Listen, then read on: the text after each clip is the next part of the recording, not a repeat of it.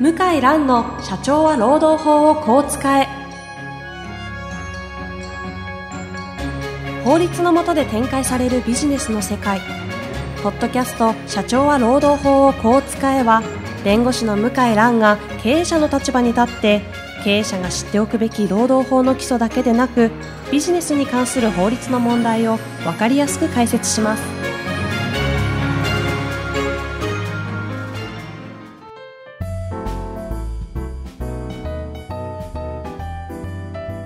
こんにちは、ナビゲーターの遠藤和樹です。向井蘭の社長は労働法をこう使え、第8回。向井さん、本日もよろしくお願いいたしますよ。ろしくお願いします。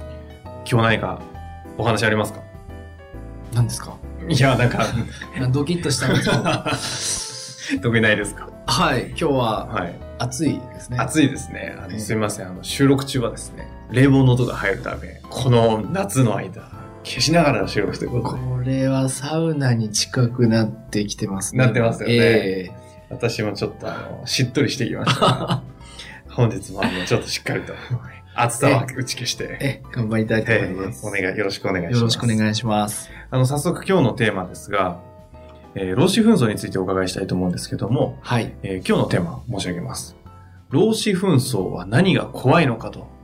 労使紛争、労使紛争と言いますけど、実際に経営者の方がなんで労使紛争は怖いのっていうのはよくわかってないと思うんですよ。ちょっとそのあたりをですね、お伺いできたらなと思ってまして。はい。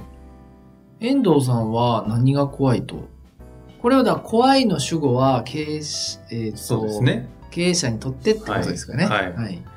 社長、経営者にとって労使紛争は何が怖いのか。はい。何が怖いかが分かんないことが怖いぐらいの感ああー。それうまく逃 げてる。じですか。バレましたね。分かんないです。何ですかね。そうです実際でも経営者の方本当に分かってないんじゃないですか。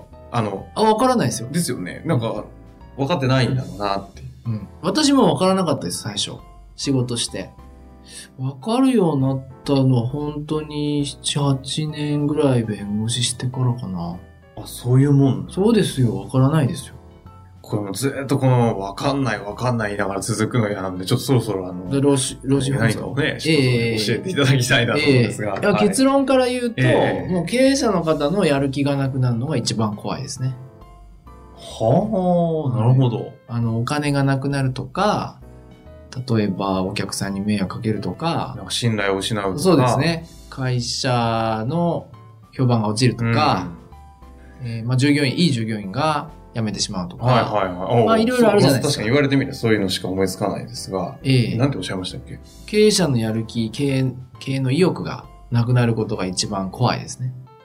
ほう。うん。そこに行き着くもんなんですかはいそう。はい。ポッドキャスト始まって以来の、なんか強いはいが出ましたが、 そうなんですね。はい。これは言い切れますね。へえ。はい。もう今まで、え相当取り扱ってこられましたよね。はい。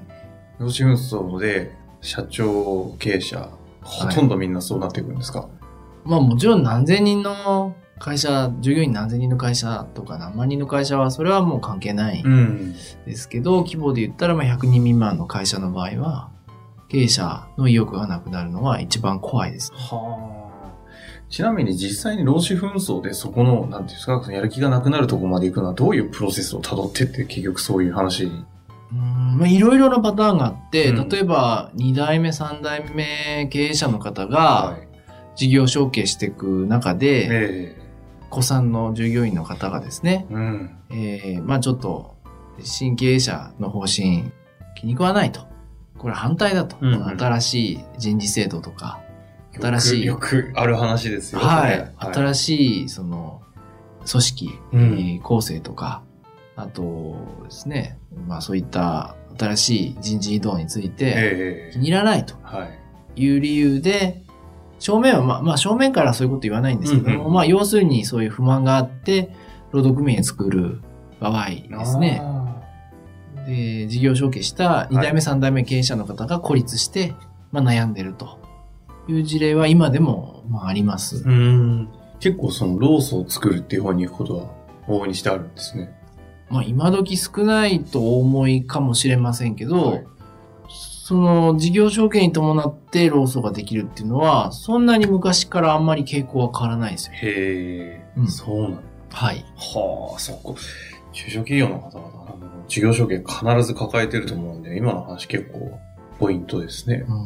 うん、で、意欲がなくなると、えー例えばですね、売上が減れば、はい。売上回復するように頑張ればいいし、赤字になったら黒字になるように頑張ればいいし、でお経営者金の、仕事ですね。そうですね、お金が。がなくなればお金、えーをどこから調達はいはいできれば解決うできんるし、、うん。まあ、大体解決策はあるんですよ。形状。はい。はい。で、このやっぱり日本も資本主義社会なんで、一応ですね、え社会主義的なとこもありますけども、はいまあ一応資本主義社会なんで、経営者がやる気をなくなっえて、うんうん会社を閉じる場合ですね、もう従業員の方も労働組合も、打つ手ほとんどないんですよ。おうえー資本家が自分で資本を引き上げて辞める場合は、これは保証してあげてるんですね。あ、その資本家の方に対する補償。そうです。そうしないと、結局、資本投入しても、辞め時がなくなっちゃうじゃないですか。はいはい。出口なくなる、ね。ええそうすると、おその、起業して会社を起こすって人がいなくなっちゃうんで、え入り口も大事なんですけども、出口も保証してるんですえね。はいはいはですから、会社解散の場合の解雇は、まあ、よほどのことない限り有効なんですよ。組合がある場合でうも、んよほどのことない限り。ですので、労働組合ももう、打つ手なしです。はい雇用も全部なくなる。はい。で、経営者の、その、まあ、オーナー企業であれば、ご一族も、まあ、相当その、もう借金とかも清算しないといけないい。ですから、うんうん財務内容も痛みますよね。ええまあ、個人的な資産も。もつぎ込む場合があります。でも、もう何も落ちてないんですよ。会社もう辞めたいとうんうん。いう場合はでうすね。ん。でそれがわからないんですね。あの、会社に対していろんな要求をちょっとおっしゃる方の中には、うんうんうん。そこの怖さがわからないんですよ。おういくら法的に正しくても、辞めたいと。もうやる気なくなったって言ったら終わりなんですね。経営者が。うん。ああ。だから僕なんかは団体交渉でですね、んまあ、直接言えませんけど、今みたいな話は、まずいよと。おっしゃってることは法的には正当かもしれないけども、うんうん。このまま行くとまずいよと。まあ、警告するんですけども、まあ、やっぱもう経営者の方がですね、意欲なくなってしまえば、ああもう全部なくなります。えっと、そのまずいよっていうのは、この社員のそ方々に言うわけですね。う。わからないんですよ。まあ、こっちはね、ある種権利主張でわーわーわはーい言おうとしてる中で、は意外とその結果自分の首絞まるということもはいあるってこい。とわからないでえす。あの、人によってはわかる方もいますけども、えで、組合のその方針もですね、ある時変わったりして、えーまあ、なんとかソフトランディングできる時もありますけども、わからない方は、もしくは分かってるのに言ってる場合もあるかもしれないですね。まあ、会社を潰すのが目的。あまあ、そういう方あ。は少数。そうなってくるともう別の問題ですよね。いや、でもそういう恨み持ってる方もいるんです、中にあは。はい。長年の、まあ、いろんな蓄積があってあですねはいはいはい。なので、まあ、意欲なくなったら終わりだっていうのが、わからないのが、まあ、非常に気の毒だなと思って見てます。なるほど。見てます。見てます、そりゃう。んだって、私たちやっぱり、まあ、あの、一応代理を、え委任を受けてやってますけども、まあ、なるべくね、会社が存続して、まあ、本当健全に発展してもらうことを願ってますから、そうですよ。会社潰すためになんて一切、まあ、ややってないですはかいら、はいはい。まあ、そこはわかんないですよねう。んそそれが怖いとこですよ。その、結局、労使紛争においては、経営者の方のやる気がなくなることが一番怖いよね、ということをはい。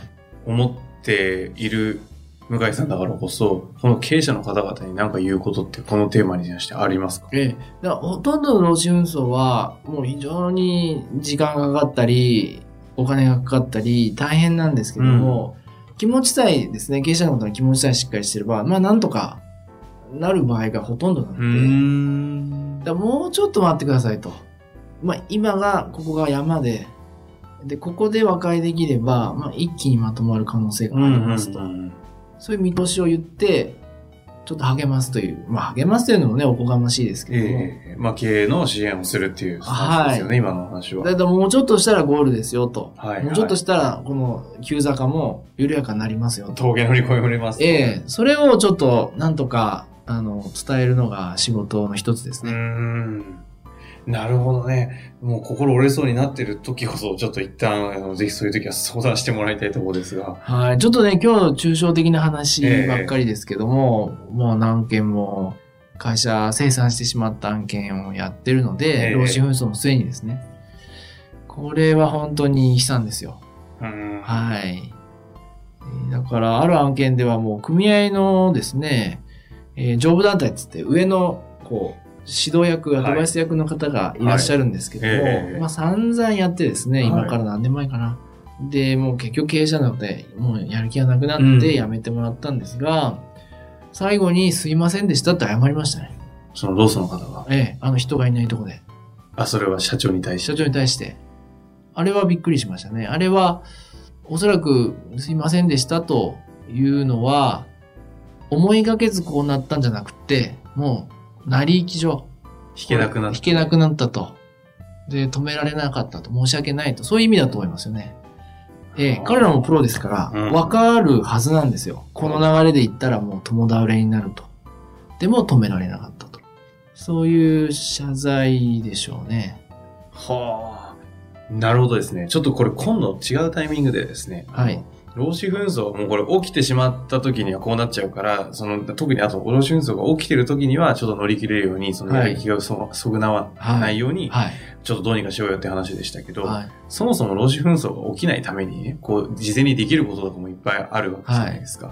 ちょっとそのあたり今度別の機会にいろいろとお伺いしたいなと思っあたん、ですが、はい、わかりました。はい。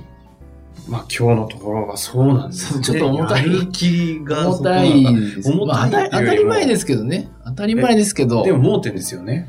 うん、なんか会社がずっと存続するとか、あの、きちんとお金払うことを前提に、あの、いろんな要求されるんですけども、いや、そうじゃないですよと、従業員100人未満の会社の場合は、オーナー一人でね。ええ、オーナー一人がもう辞めたと言ったら、それは保護される仕組みになってるんで、は追いかけられないですよと、お気持ちはわかるけど もと。あ。というのをですね、まあ、なんとか遠回しに言って回避しようとはしてるんですけども、なるほど。わからないですね。わからない方が多いですね。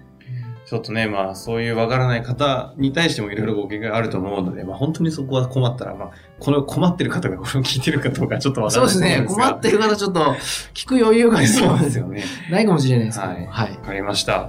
本日もありがとうございました。はい、ありがとうございました。